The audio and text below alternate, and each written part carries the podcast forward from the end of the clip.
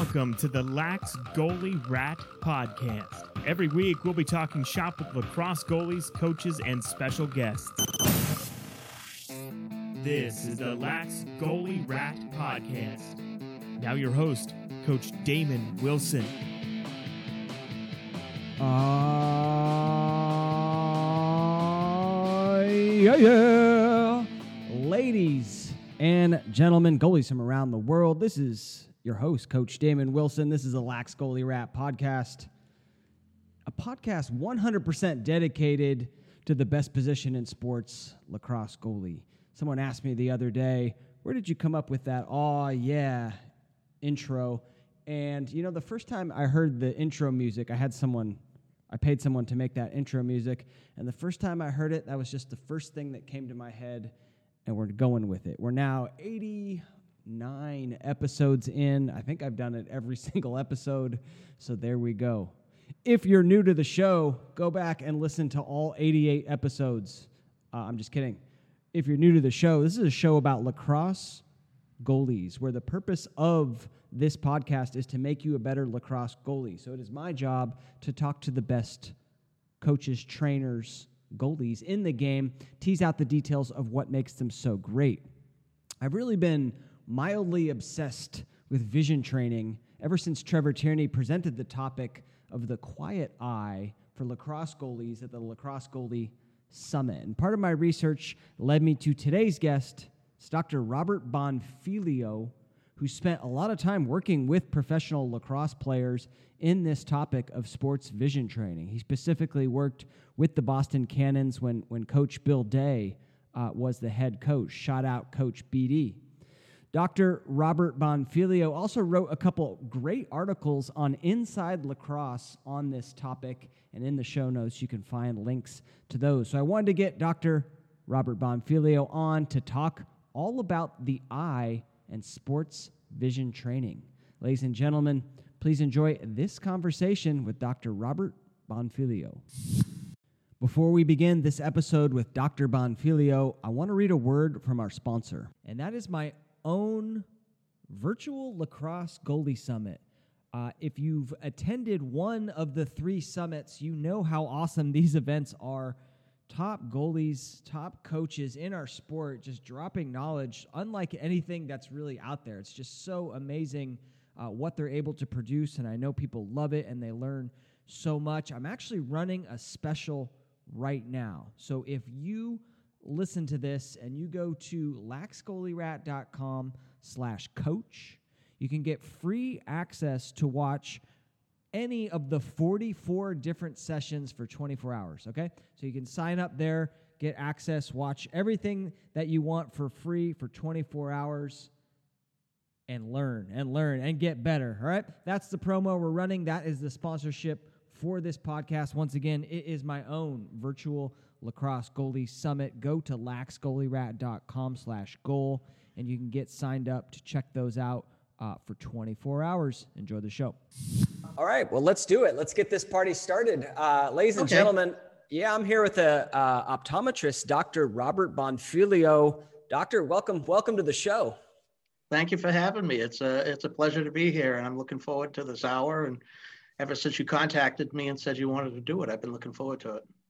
Yeah, well, thank you. It's it's been um, you know the, the idea of vision training and, and just optometry has been on my mind since uh, we did a goalie summit where all these uh, lacrosse coaches came in and kind of taught on different topics, and one of them was Trevor Tierney, and he talked about this this concept of a quiet eye, and it, for many of us, including me, was really the first time um, we had heard about it.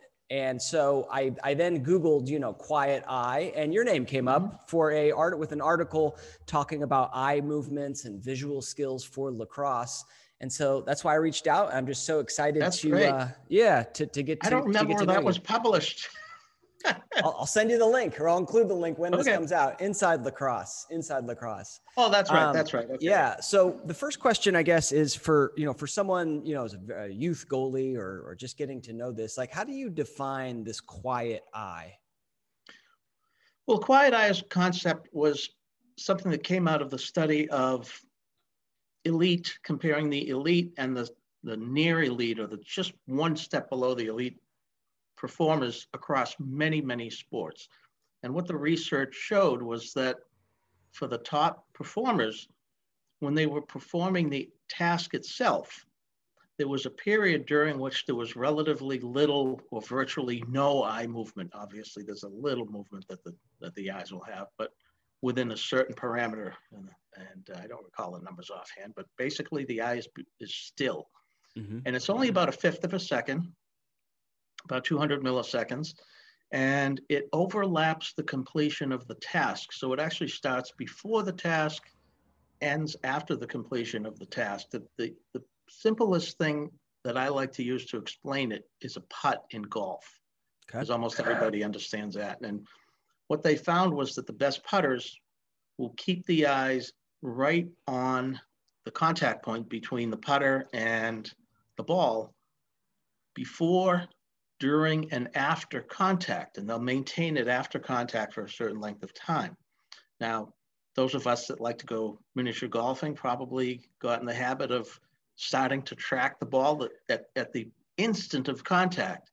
And the concept here is that if you if you're doing that, you sent the signals to your eyes to start moving before you made contact. So mm-hmm. now it's been studied, the concept of quiet eye has been studied in uh, countless sports. It's been studied in tennis, field hockey, ice hockey, ice hockey goaltending, mm-hmm. uh, volleyball, tennis, table tennis, all sorts of things.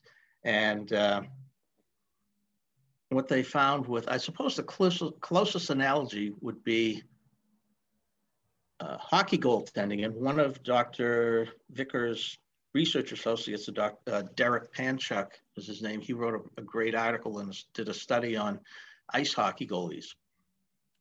And what he found was that they would, the best of the best would maintain fixation or hold their eye right on the puck just before and beyond the point at which the the stick made contact with the puck. So they would hold it there. And the idea here is very simple. You're giving the brain the opportunity to gather the information it needs in order for you to make this make the save. Mm-hmm. So like so, taking a step back, like the way the optometry and the eye works, let's just talk about that for a second, right? So I'm a lacrosse goalie, right? And mm-hmm. I see this projectile coming at me. And my yes. eye then, you know, it, it probably takes like I don't know, a couple milliseconds for me to just recognize that, like, here comes this object. I see it going to the top left, right? And, th- and mm-hmm. then my brain, then I need to tell my brain, you know, all right, let's go get it. Let's go make that safe movement. Right. right. So what, what's happening there from like an optometrist standpoint when we see this projectile coming at us? Well, there's a constant feedback loop between the eyes and the brain and the muscles. You're seeing it, you're tracking it, you're feeding back to the to the hands making the save and as you do that it's constantly feeding back to the visual system so there's a constant uh, input from the visual stimulus and mm-hmm. where you're reaching out to uh, mm-hmm. so it's like a feedback loop and it requires some very specific things to happen you need to be able to see the ball clearly so we're talking about visual acuity you need to see the direction of the ball. So you're using movement and spatial awareness and tracking, which is one of the big things that we work with. So you're using eye movements to track the ball mm-hmm. along its trajectory. Uh, using visual memory, knowing where it will probably end up mm-hmm. based on having seen X number of uh, shots over a long period of time. Right. So there are several things. And then as you begin to make the save, you're constantly measuring whether you, the, the movement that you're making is correct.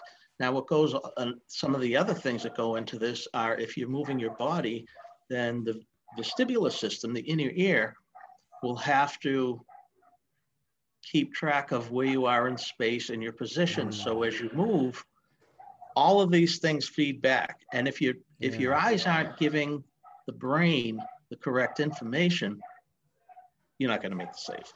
Yeah. And the best one of the ways to get the best information is not to have too much eye movement. Now there are basic several basic types of eye movements. The two that we talk about are pursuits, which is where you're tracking an object mm-hmm. as along a direction, and saccades, that's when you're going from one object to another. And we know that if you're making a saccadic movement, that during that saccadic movement, vision is suppressed, and that's called mm. saccadic suppression. So if you're moving your eyes around a lot, making a lot of those jumps from the player to the to the uh, to the stick, to the player's eyes, to the stick, to the defender, to the other person, other people that are around you, that you're really taking away information that the brain could be using. So the mm. concept of quiet eye involves using little eye movement, but at the same time, seeing what's around you. And that's what we call peripheral awareness. And those are things that we train. We train eye movements, we train peripheral awareness. Wow. How do you um how do you train that? Well, peripheral awareness we train using several different things. Uh, we have some light boards where you you know you see a light and you press it. So you have mm-hmm. these eye hand training boards. So as you work on the board, you want to back up and see the entire board so that when the light goes on, you're ready to make the movement.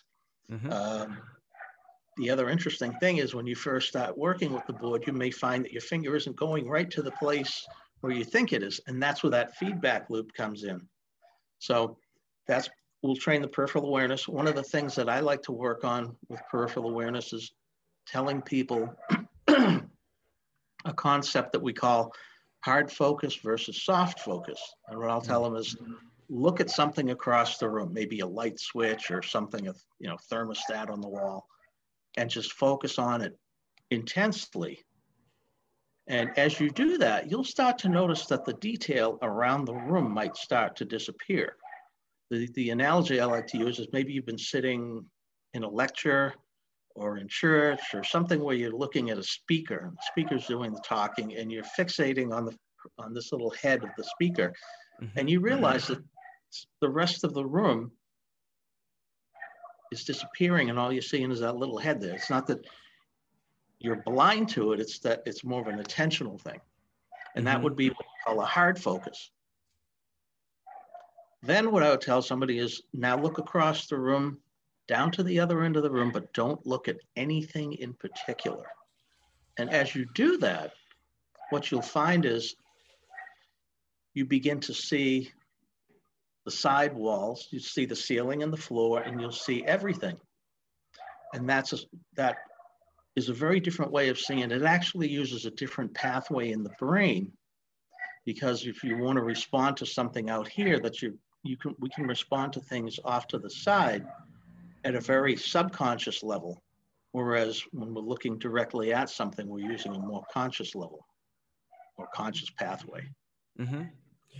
So, so, for for a, I, th- I think I, I think that I think that makes sense. But for for a lacrosse goalie, in terms of you know maximizing your ability to make saves, yes. Like what what should we be looking at? Like should we you know the guy's got the stick, right? He's got the ball in his stick. Should I be you know 100% focused on that ball and his stick or should i have my vision you know kind of relaxed a little bit where i'm not eagle eye on the ball and his stick i'm sort of i'm, I'm watching that but i'm not you know 100% focused on that or what's what's your thought your thoughts well there? there you've gotten into what the problem is with lacrosse goaltending and i'll tell you this i find lacrosse goaltending probably the most fascinating task in all of sports hmm. we've got the research on hockey goaltending and very simply, the puck, other, other than a deflection, the puck starts from a specific spot on the ice and it comes up from that point. In lacrosse, it could be from behind the back, it could be up, mm-hmm. down, it could be yeah. a bounce shot. There are so many more places where a shot could originate. And at this point in time, nobody has done the research to see where the top lacrosse goalies are looking. So we don't have that mm. that study. Uh, I had, at one time had hoped to do it, but it involves some very expensive equipment, and mm-hmm. uh, you know, it's it requires university level uh, research background, which I don't have. I've just been uh, taking care of people's eyes for 40 years. So I was interested in finding out what, what the answer to that question is, and I don't know it right now. Mm-hmm. Uh, I think that watching the stick where the where the ball is, the the uh, uh, you know the ball coming off the stick is what Right. you want to catch. Yeah. That will set you up. Uh, but we also know that uh, the more op- the more possibilities for a shot to be launched, Yeah. the greater the difficulty in anticipating where it's going to go. Sure. And that's why cross goaltending is so interesting from the visual standpoint. yeah. What, Why? I'm sorry. Oh, I was going to say, what what is the answer um, for like ice hockey goalies or or or baseball? You know, kind of a baseball batter. Is it? Yeah, Is well, it that I baseball batter- that I'm? Yeah, go ahead. Mm-hmm. This is what we know. They want to catch the, the pitch as it's coming out of the pitcher's hand.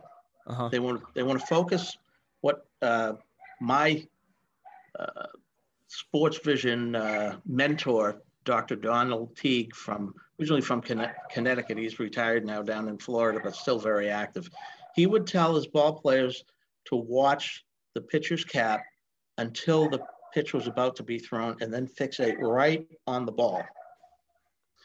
We know that from Derek Panchuk's work that the hockey goalies did best, not surprisingly, when they fixated the puck and maintained that period of relatively little eye, eye movement while looking at the puck.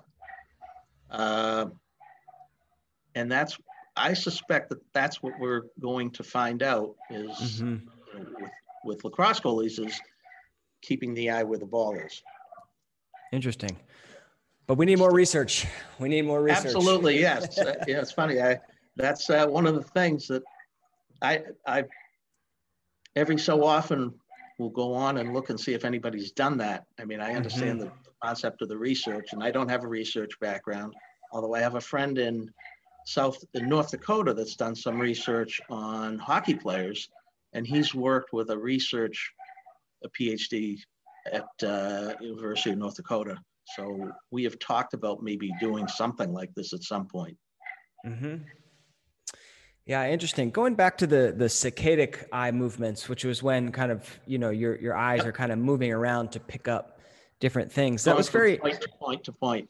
point to point. Yeah, that was very interesting to me because, um, you know, like basically, like you said, anytime we have like other stimulus, it's going to make our, our jobs as lacrosse goalies more difficult in many levels. But like just picking up the shot is one of them. So, Mhm. you know, if you're that type of goalie that gets distracted, you know, you can't maintain that focus on the ball, and you're Right. looking around. You know, essentially, what we're saying is you know through science the science of optometry like you're not going to have as high a percentage high likelihood of making that save right Correct. If you if you're not tracking it, if you're not if you're not seeing where the ball is, seeing where it's coming, and anticipating where it's going, it makes it much harder to to make the save. yeah. And the other thing i talk about on this podcast too is you know when a shot is coming is being you know being set. Because for many goalies they're not. Like they're still sort of moving on the arc and kind of getting in play as maybe the ball's like you know going around the perimeter and they're still trying to track it. Mm-hmm. And and that's just you know another argument for being set is that when you're moving you're actually limiting your vision because be you know having your head moving what you're saying having your head moving and trying to pick up an object just adds like an, an immense amount of It's a very complex. And if you're moving back and forth, if you're using a lot of body movement, then the brain has to analyze where you are in space and then feed that back to the visual system and interpolate where location is relative to your basically to the center of your yeah of your visual Yeah. now is that something that could be trained like could i you know could, could we do drills where i'm kind of moving side to side and kind of catching objects is that something that could be improved Yes, Is- yes. In is it- fact, what we do is one of the things we like to do for training that is we use something called strobe glasses. I don't know if you ever, if you're familiar with strobe glasses. yeah they just give you like a little shot of They- light right It's almost like somebody standing behind you doing this. okay kind of covering Okay. up your eyes yep What those do is now that I've spent some time thinking about exactly what's going on there, but the only way I've ever heard it explained is it's just loading the task. It's just making it more difficult to do the task. Mm-hmm. So it requires you to exert more attention and more effort in following something as it's moving. Mm-hmm. So that's one of the things that we would do. Uh, that's a that's a great way to do. We do it with catching tennis balls, or you can do it with, uh, uh, you know, catching the ball on your stick. Yeah. Yeah. Yeah, I've, I've used those before. Not, I don't know about those particular ones, but other training tools like that. One just kind of like limits, it just kind of limits your vision. Um, and I like it because like, you know, basically what we're doing there, I think, and you can explain, explain from a more, you know, optometrist standpoint, but you know, you're introducing these other stimuli, right? Right. And then guess what? When you remove that stimuli, all of a sudden, oh, I have 100% of my vision. Like it, it just seems a lot easier to make those saves. I'm not familiar with that specific uh, training technique of using something to restrict the field and then reopen the field. So Mhm. it's hard for me to comment on it, but uh, I consider it would be helpful to to rein in, if you will, uh, somebody whose eyes are moving around more than they need to be. Mm, interesting. Yeah. As for the training of the eye muscle movements, we use uh, some computer-based things to train. There are some things that you can get. Um, there's one thing called Heco sticks, H-E-C-O-S-T-I-X. It's a try. It's a. Uh, it's like a letter Y shape. It's a foam, hard foam, and you can throw it and catch it. And the idea is each each leg of it of the Y shape has a different color. So you want to try to catch a specific color of the on the device. So when you catch it, you're gonna somebody will say the person will call it and they'll say catch the red, and you got to try to follow the red of this thing that's spinning and catch the red one. So Mhm. it's a very very difficult task to watch this as it's spinning. Uh, it's it's also a lot of fun too. I mean the the Hecostix website has tons of videos. They have a lot of videos showing you how to work out with these things, and it's really a great eye hand. It, they call it hand eye, H E C O. If somebody says hand eye coordination, I usually make them put a nickel in, in, in the jar because it's eye hand, not hand eye. It start, starts with the eyes. That's right. I've heard that before. I heard that before. It's Yeah. not hand, hand-eye coordination. It's eye-hand No, because your eye eye hand. Picks up the stim- picks up the the stimulus, and then your hand reacts. actually it starts with the eyes, goes to the hands, and then there's that constant feedback loop Mm, throughout yeah. the performance of the task. yeah, interesting. Yeah, I love those Hecostix because it's it's um you know you get you're like thinking and then also reacting, and that's great. You mentioned um what did you mention? Oh, building up the muscles. Is that so? That's that's a real thing. Like if I do you know I don't know eye exercises, I can build up the muscles in my Well, head. actually, no, you're not really building muscle. What you're doing is training uh, the nervous. System, you're training the brain. The vision training that we do is called we call it sports vision training. It's called performance vision training. What you're training is the the nervous system. You're training the brain. Uh, muscles have plenty of strength. Muscles have far more strength than required to move the eyes. So this is all neurologic training. Uh, Mm. there's a I have a friend, Ryan Harrison, who's father of Dr. Bill Harrison, uh, came up with a, a, a great phrase that he calls slow the game down. yeah. And what they would do is by training the brain, you actually reset your time perception so that you're able to do things faster. And in fact, you're actually creating new pathways in the brain through a, a, a process called synaptogenesis. So you're actually creating new pathways faster, quicker, more efficient pathways by doing this training. Wow. I believe that um, was in, I think that the former Soviet Union had some places where they would take kids at four or five years old and they were going to become the tennis pros of, of the country.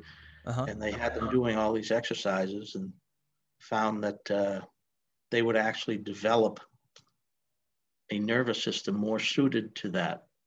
Wow. And what kind of exercises were they doing? Like just kind of looking up and looking right, looking I'm not, left. yeah, I'm not sure. Well, I can tell you the things that we do. Uh, we use the boards. We use uh, some, for example, you would follow some of the, the computer-based things would be you're following a letter E around the screen. And every once in a while, it, it changes position and you have to move a joystick in the direction that the E is pointing, Mm. not the direction. It may be moving one way, but the E is pointing the other way. Yeah. So you have to use a stick to joystick to show which way the E is pointing, and it will track your percentage correct as well as your average reaction time. And then it does a similar thing using arrows uh, where they, they pr- present at different points around the screen. So it's a saccadic task. And we know that the saccadic task is actually slower than the, than the pursuit because it, requires a, an extra, a couple extra pathways in the brain because Mm. it's a, uh, you decide to move the eyes. Whereas we follow, follow a target with our frog brain, so to speak. Explain that to me. I, I, you kind of lost me on that one. So I, I'm moving the Okay. E around. I like I, I can follow Mhm. that, but you're saying if it jumps, then I then I need to then I need to use my saccadic movement to kind of like choose to look over there. Is that the idea? Those are, well, they're two, two separate exercises. In one exercise, we're training saccadic movements. In the other exercise, we're training pursuit movements. Okay. There's something called HTS uh, home therapy systems. It's actually uh, a program used in home vision training for just general vision training, which really is mainly used for kids with reading problems or discomfort, visual discomfort.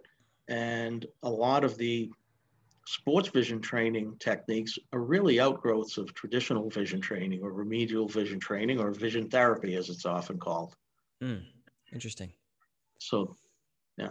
And what the idea of vision therapy is to take somebody with lower skills or deficient skills and bring them up to an acceptable level. What we do in sports vision, we take somebody that might have pretty good skills and we try to take them up to a higher level. Yeah. And of course, the the critics will say, "Well, how do you know that's going to transfer?" And there's a lot of research is going on as we speak as to what will make the difference as to whether or not these, you know, you teach somebody how to hit lights on a board is going to make them better lacrosse goalie. Uh, I'm going to say at some point we're going to have good research saying that that it does. Mm. Uh, one of the other things that we use is something called fit lights. I don't know if you've ever seen those. No, I haven't. They're little modules about this big. You know, they have a light, and you put several of them. You can put them anywhere you want. And Yeah. what we did was, we bought the frame that comes with it, and we made a six by six square. Actually, we have mo- most of the time we had it set up with a four by six rectangle for our hockey goalies because we were in a building with with a lot of hockey goalies. But when I was working with a, a lacrosse goalie, I would raise the top bar up so it was the site, the height of a lacrosse net. So you, the idea is that a light goes on, you have to hold a stick in front of it. And it moves at a particular pace and you have to keep up with it. Uh, you can even set the delay between each light and it'll give you your average reaction time uh, to the thousandth of a second. Wow. Do you remember those numbers? yeah, that was great. yeah, I, I will say that everybody that we worked with has shown dramatic improvement in all of these things. We, you know, with the boards that we use, there's a the light boards where you have to press. I should have brought, I should have done pictures. I don't know if there's a way we could have done photos. Like uh, you can actually look on, uh, go to Binovi, B-I-N-O-V-I dot com or EyeCarrot, E E-Y-E-C-A-R-R-O-T dot com. Mhm. And they have, uh, they have one of the boards that we use. And uh, it's very cool. It's Oh, awesome. Yeah. eye Yeah, I'll look- I'll link that up um, when this comes out and kind of put some photos in there too. That is pretty cool. Mhm. Interesting. What about um, what are your thoughts on video games for kids in terms of that that improving uh, hand-eye coordination? I think video games are actually pretty good. Uh, you know, some of the stuff that we do looks a lot like video games, but instead of giving you a score, it's going to give you, you know, how many lights you hit in 30 seconds, or it's going to give you your average reaction time. So video games sometimes are helpful and sometimes they only do so much. Uh, I prefer a combination of on-screen training and free space training. If you're sitting close to a TV and it's you're getting a lot of field that you're looking across, that's one thing. If you're doing something on a video game or on a tablet or on a phone where you're not really moving your eyes very far, you're not getting as much as full an experience. But there is, um, I'm trying to think, I had, a, I had a friend that worked on something to do with uh, tracking weather balloons or something, and they, they would hire people that were gamers. This was through the Air Force and the Mm. and they would hire game they would bring in people that were video gamers and use use their skills to uh, enhance the quality of what they were doing so video games yeah. do have some and uh, there's there's a game you can download it's, it's an app you can get called optics trainer uh, it's available for the phone or the uh, or the ipad or a tablet it may be able be able to run on a full screen on a de- on a desktop. Mm-hmm. I'm not sure if they have a desktop version, but I know I have it on uh, my phone and on my iPad. Optics Trainer, they just upgraded it. I think it's like five bucks to to download it, and that's going to give you a certain amount of benefit, uh, and it's a lot of fun. It's a game that will give you a little more feedback on how you're doing. Strictly, you know, looking at it from the standpoint of vision training rather than just as a game. Yeah, interesting. Cool. I'll check. I'll check out that app too. Um, any other apps or tools like that? that Actually, the, yeah, there's uh, something called the Right Eye, R I T H, R I G H T E Y E dot com. That okay. is a piece of testing equipment that we have that can track the eyes. It's, it's a it's a portable eye tracker it's a computer that has a portable eye tracker built in, and it can determine how accurately you track, how steadily you can hold your eyes, uh, fixation. Uh, it tracks the accuracy of saccades and pursuits. And then it has some reaction time drills or tests. Uh, it's a great wow. piece of it. And there's a there's a a routine that it runs called the Sports Vision IQ, E-Y-E capital Q. And this will compare you to players of your age group and level of participation from youth all the way through professional. And I know they've worked this with tens of thousands of, uh, of athletes of all different ages. And I know this, they've used it on a lot of Major League Baseball players, but it's a great tool to determine where some of the strengths and weaknesses are. Yeah, I was just checking this out. This is so interesting. So righteye.com and it, yeah. it's is it is it just software like it just uses the the camera from your computer?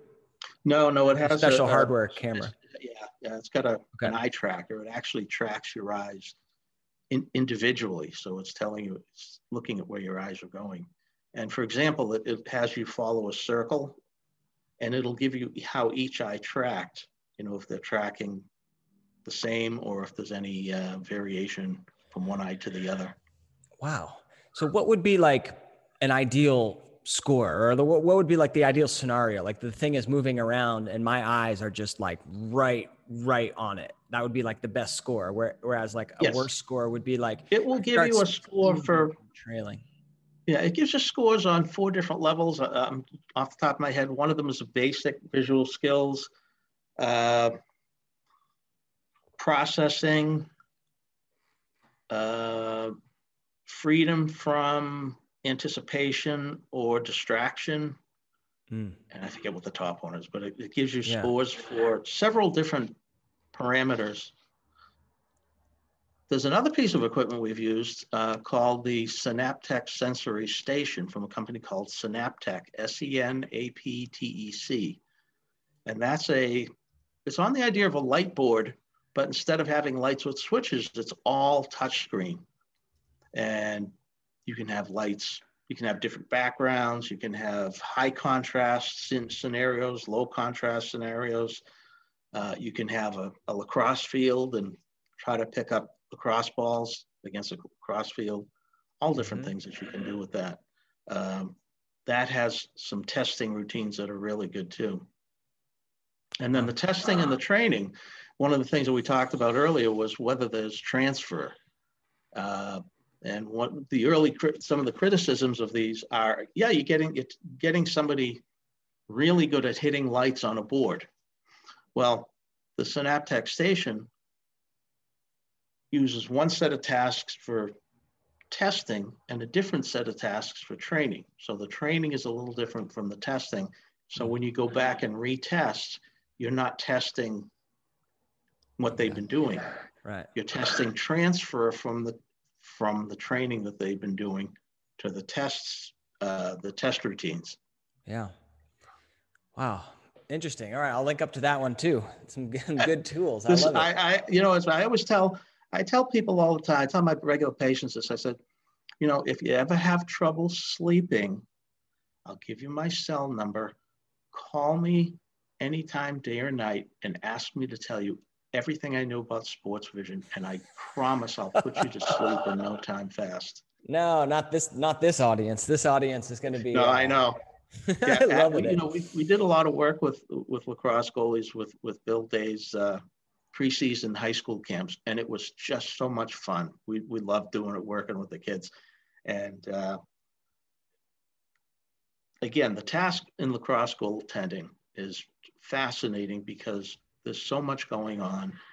The other thing we, which actually brings to mind another concept is that the best performers excel at picking out what the relevant information is. There's all this information coming at you. You have uh, the ball carrier, you have the teammates of the ball carrier, you have your defenders, you have where you are relative to the goal, where you are in the circle, uh, Mhm. the direction, how far to one side or the other side, how far in or out you might be, and all the other types of movements that you'll make during during a game.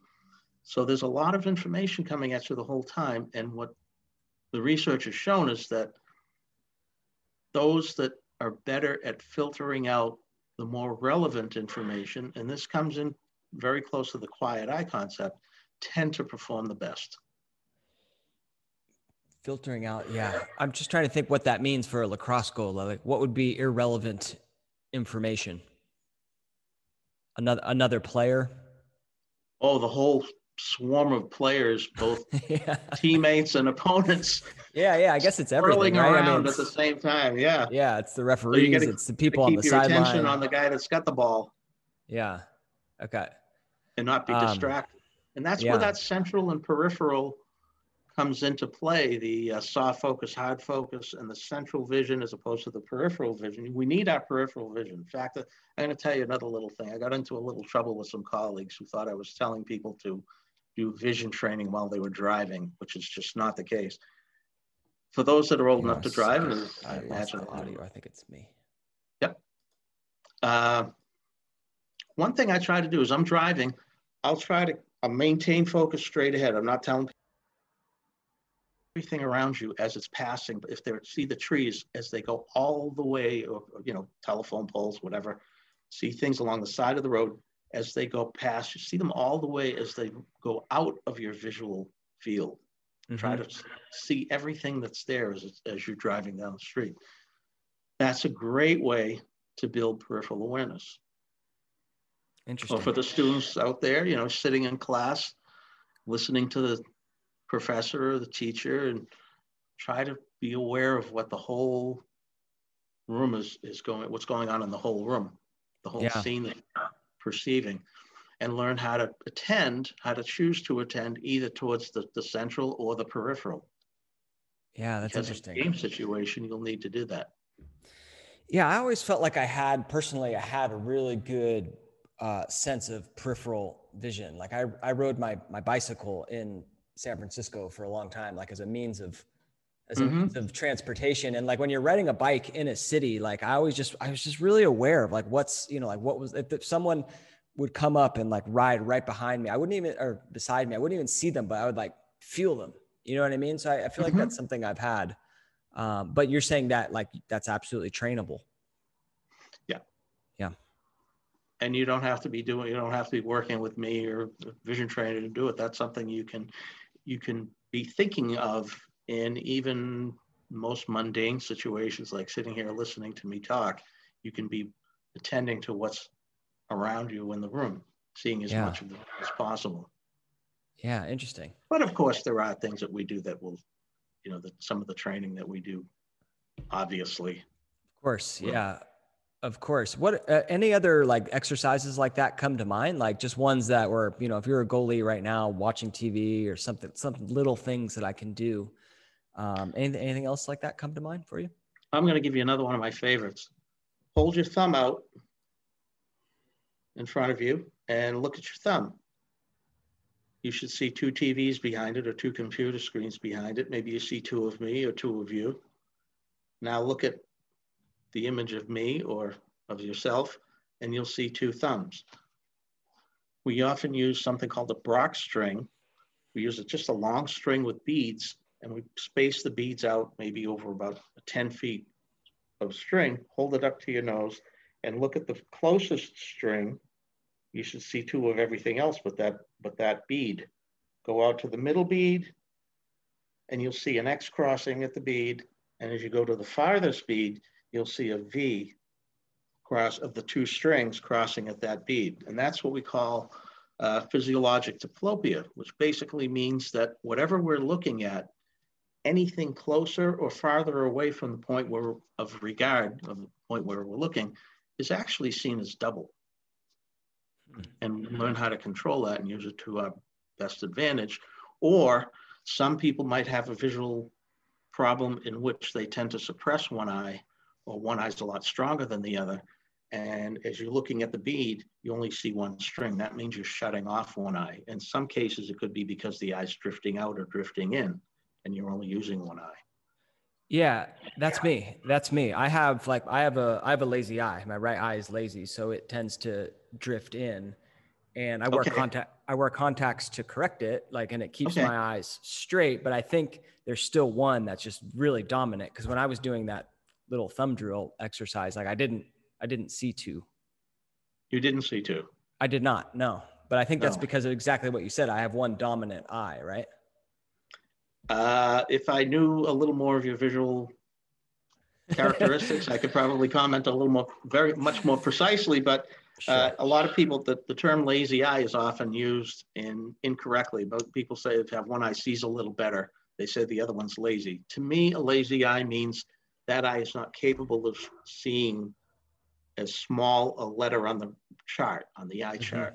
That, mm-hmm. that eye, if there's a two, two line difference on the eye chart, then technically that's what we call clinically a lazy eye. Mm-hmm. If the eye drifts out but still sees 20/20, then it's not a lazy eye. It's a it's a either an esophoria or an exophoria or an esotropia or an exotropia. It's basically an eye that will kick in or out.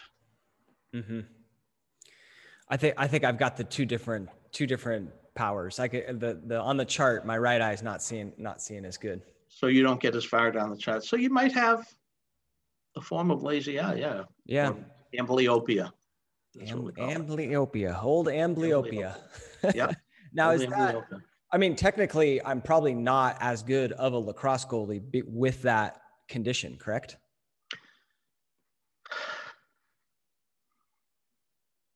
We can help people overcome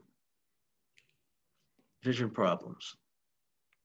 Uh, you know, you can use, you can learn to use, I mean, we know that, for example, judging the distance depth perception, mm-hmm. there are binocular components where you need both eyes working together. And there are also monocular components of depth perception where somebody who only uses one eye, or God forbid, somebody who's lost the vision in one eye, can still judge how far away things are but they're not getting as much. Now, if you work a little harder at you know certain exercises or different ways of improving your depth perception or you, how you work with, uh, for example, a, a, stopping a lacrosse ball, then you may do pretty darn well, even so. Yeah. Uh, I can't think of an, of an example off the top of my head of anybody that I've worked with that would fall under that, but uh, it doesn't mean that you can't tell how far something is away something is if you don't have binocularity. Yeah, I was just curious. I was just curious. I, I feel like I had a decent lacrosse goalie career. I I suspect you did because yeah, yeah. All right. Um, Any other questions you think you know the your audience might want answered? I hope I've done a pretty good job here so far. Yeah, well, I, I think you've done a great job of kind of explaining, you know, some of the eye movements and the science and, you know, behind the optometry. And, and I think what most people, if I had to guess, want, would, would want to get out of this conversation is just some drills that they could do uh, to, you know, improve their eyesight.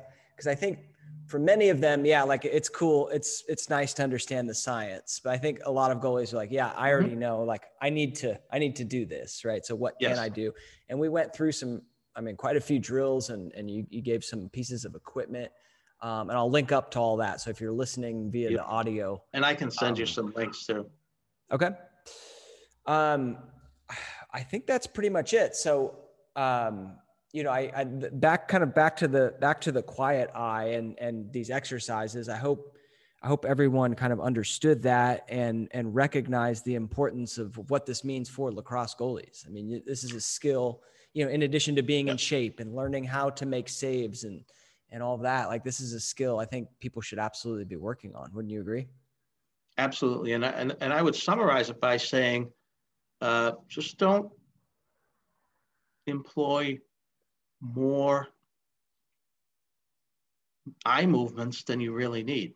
Use what mm-hmm. we call, what I like to think of, I, I, like to use the term an economy of eye movement. Mm-hmm. Don't be looking around other because that's when you aren't gathering the information because again, our vision is suppressed when we make a saccade. So if you're making a lot of saccadic jumps, you're not gathering as much information during the, that period of time. Mm. So keep your eyes relatively still uh, you know, watch what. I don't have. I can't tell you yet because the the uh, research hasn't been done exactly where the top lacrosse goalies are looking. It could mm-hmm. be the, the shooter's eyes. It could be the shooter's hands. It could be the the uh, the stick itself with the ball and the, mm-hmm. mesh. Uh, we don't have that information yet. All right, one day. One day. Get some. I'm sorry. One day we will. Yes, I hope so. Yeah, I'm hoping so too. One one question that just came up for me. So, you know, let's say um, a team, an offensive team, is kind of passing the ball around the perimeter. Mm-hmm. Same idea uh, in ice hockey; they're kind of passing it around. Yeah. Now, is there, as a goalie, is there a more efficient way to track that ball? Because I want to, you know, keep my eyes on the ball. Is it is it more efficient to kind of like follow it with my eyes first and then like sort of readjust my body? Should I be turning my head each time? What, what's your thoughts on that? Actually, if if you're, um, I had to throw my phone over there that kept bump, going off. That's right. If if the, if players are passing the ball, you're not actually tracking the ball. What you're doing is the minute one player makes a pass, you're going to make a jump to where the to the player where the that's going to be receiving the pass. It's funny, I had a, a, a, nice long chat with somebody about this not long ago. You're not track, that's not tracking. You're using saccadic movements, but uh, you know, if, if it's further away, you have more time to make that jump to the person that's going to be receiving the pass. Uh, at the same time as you're doing that, though, you want to see uh, other players moving around. So if somebody's moving to one part of the field or another where they might be re- getting ready to receive the next pass. So you want to track, well, actually, you want to uh, jump to the player that's going to re- be receiving the pass, but be aware of what's going on around you as well. Mm, and uh, there's another technique, there's another uh, training device uh, called NeuroTracker. I almost forgot there what it's called, NeuroTracker. Basically, it's something, it's a technique called multiple object tracking. And I find it to be completely unnerving to try that. We had one of these at one of the places I worked, and uh, it's kind of a one trick pony because you have all these tennis balls swirling around, and you have to identify which one was highlighted before they started moving around. And after they stop moving, you say, which one was the one that was highlighted? So you're tracking multiple objects at the same time. Interesting. But using your peripheral vision. And there's a lot of neuro, neurology that goes on in there that's way above my head. Yeah, interesting. Um, well, cool. I was just checking out that site, but I, I haven't, I don't know, their website doesn't really show me what it is. But anyway. I think Optics Trainer, that app that I mentioned, might have a multiple object tracking. There's a new version of it that came out. But Oh, Optics okay. Trainer is a cute little app that you can carry with you. If you're sitting on a bus going to a game, you can. Uh, the other thing is warming up. Um, you know, the, something that you can do if you if you when you get to the field, if you have some time to warm up, get a Hecostix, pass it back and forth, toss it around with your teammates. There's Mhm. really something to be said for warming up the visual system and getting your mindset ready to uh, to function at a high level. The other thing that we really even got hadn't even gotten into this yet is um, visualization. Uh, there's a whole bunch of information. There's a whole world of information on visualization where you uh, just get yourself in a relaxed state, almost like meditation, and you visualize making the perfect save. You know how it feels, every step of it, and you play it over and over in your mind. There was a study done on uh, women's basketball, college basketball, and they had three groups. One practiced throwing free throws, one didn't practice at all, and the third group practiced visualizing making free throws. And that third group improved almost as much as the group that actually practiced making the free throws. Wow. Yeah, I'm I'm a huge huge proponent of visualization. Yes. Um, there's another story that I heard um, about this prisoner of war in Vietnam, and he got captured, right? And Mhm. before, like he he was golf, he was a golfer, like just an average golfer. Mhm. And he's you know he's in this small little cell. He's like, you know what? In order to not go crazy, I need some sort of mental routine. And so what he Yes. would do is he would visualize himself playing golf, every, his favorite course Mhm. every single day, feeling the sun on his face, you know, smelling the grass, Mm-hmm. hitting the chip shot. And so he gets released and he goes back and he's like, all right, I'm going to goes back to the States and his, his physical de- condition has deteriorated. He hasn't played golf in seven years and he shoots 20 shots below his, his average. Right. Yeah. All because of the power of, of visualization. So I'm a huge fan of Mhm. that. So that's interesting. You mentioned that. I'm hoping to get. I decided to try my hand at a pistol team, with a pistol team, and I'm at the absolute bottom of the team. I can tell you that because I have I haven't been shooting that long, and I'm hoping that at least I can start to make some progress, and I intend to use uh, visualization to help me get there because I got a Nice. long way to go. I like it. Um, well, great. Anything else? Uh, anything else you think we should talk about? Um, if people have questions, uh, I can give you, or you can you, you can give them my email address. Okay. I love talking. I love answering questions. I've answered questions from all different athletes of all different sports. I was getting a lot of shooting questions at one time, and if if people have questions on specific things relating to lacrosse goaltending or anything Yeah. else they might be doing, I, f- I find that I always find that hockey goaltenders don't play lacrosse goal. If they play lacrosse, they're almost never goaltenders. And when we say why, they say, "What do you think? I'm crazy." right? They're used to all those pads. Yeah. But I, I mean, the, when I talked about the number of potential launch points of a lacrosse shot versus hockey, there's a good reason why there's such a big difference in the in the save percentage of an extremely competent hockey goalie compared to an extremely competent lacrosse goalie. There's just so many more potential spots for for a shot to originate, and it's Right. impossible to keep track of them all. But if you Yeah. can get on that shot just as the ball's being released, hard focus where that ball is going, and hold your eyes steady, it gives you a better chance of making the shot, of making the save. Yep. Absolutely. Um, I was going to ask you. I, th- I think you start. You were talking about it before we hit record, but there was some like a book, some books that you recommended by by uh, I think Vickers was the name. Oh, Could Dr. you- Vickers, yeah. Yeah. It's uh it's the the classic textbook on the quiet eye. It's called Perception, Cognition, and Decision Training, subtitled The Quiet Eye in Action. It's by Dr. Joan Vickers, V I C K E R S, PhD at the University of Calgary. Uh, I did get a chance to hear her speak, and I've corresponded with her, well, some years ago.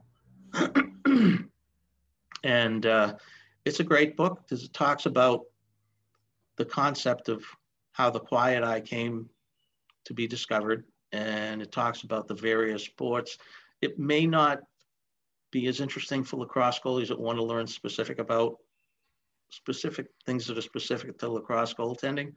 But if you enjoy reading why a table tennis player might use their eyes in a certain way, or a volleyball player, or uh, you know a golfer, and you know athletes are interested in sports. I mean, uh, I and I, I, was never much of an athlete. I was more of a sports photographer. I was in my high school class. There was always the kid with the camera. That was me. So I was good at following action and trying to capture it on film. But uh, my guess is that the other aspects that are covered in the other sports, you can read them and say, well, how would how would this apply to me and as a lacrosse goalie? Right. And it's a great book. And then the, the whole third section of the last section is decision training, which is a world unto itself. And that's not so much relative relevant to what I do, so I didn't uh, spend a lot of time with it. But that involves deciding where you're going to be. It's more the strategic aspects of things. Yeah. Well, Dr. Buonfiglio, thank you so much for coming on the show. It was awesome to chat. Like I said, I didn't know Thanks. where we were going to go with this conversation, but I, I feel like that was great. Great overview of, of, you know, some visual training. I hope everybody some... enjoyed it. And it's been, it's been fun for me and maybe we'll do this uh, another time and pin down specific concerns or questions that some of your audience has. Uh, they can always send me an email, r.buonfiglio at comcast.net. I won't spell that out for you right now, but I'm sure uh, we'll have that for you along with some of the other links to some of the other sites that might help you out too. Yep, absolutely. And if people are in the, you're in the Boston area, are you doing like if yes. they want to tra- train with you in that in the Boston area, they can yes. reach out and. We are at Ion Performance, I E Y E on Performance. Uh, the best place to find us is at our Facebook page, I on Performance Sports Vision Training, or just type in I on Performance, will come up. We also have a website, which is probably hasn't been the, the Facebook page has gotten a lot more attention lately. So we need to bring the, the website up, up to spec a little bit, but I on ionperformance.com. Thank Great. you. Yeah, I'll link up to that. And thanks so much. Okay. Enjoy. Have a great rest of the day. All right, you too. So there you have it. I hope you guys enjoyed that conversation with Dr. Robert Buonfiglio. His email is in the show notes. So if you guys want to email him any questions, please reach out to me or you can reach out directly to him. He is more than willing to help anyone out there uh, answer your questions. So if you guys got sports vision training questions, do not be shy. Hope you enjoyed that episode. Some really interesting stuff on how the eye works and what we can do uh, to improve our training, our sports vision training, because this is a part of it.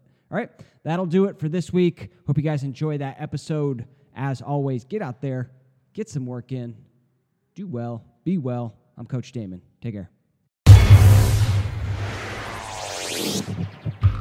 You've been listening to the Lax Goalie Rat Podcast with your host, Coach Damon Wilson.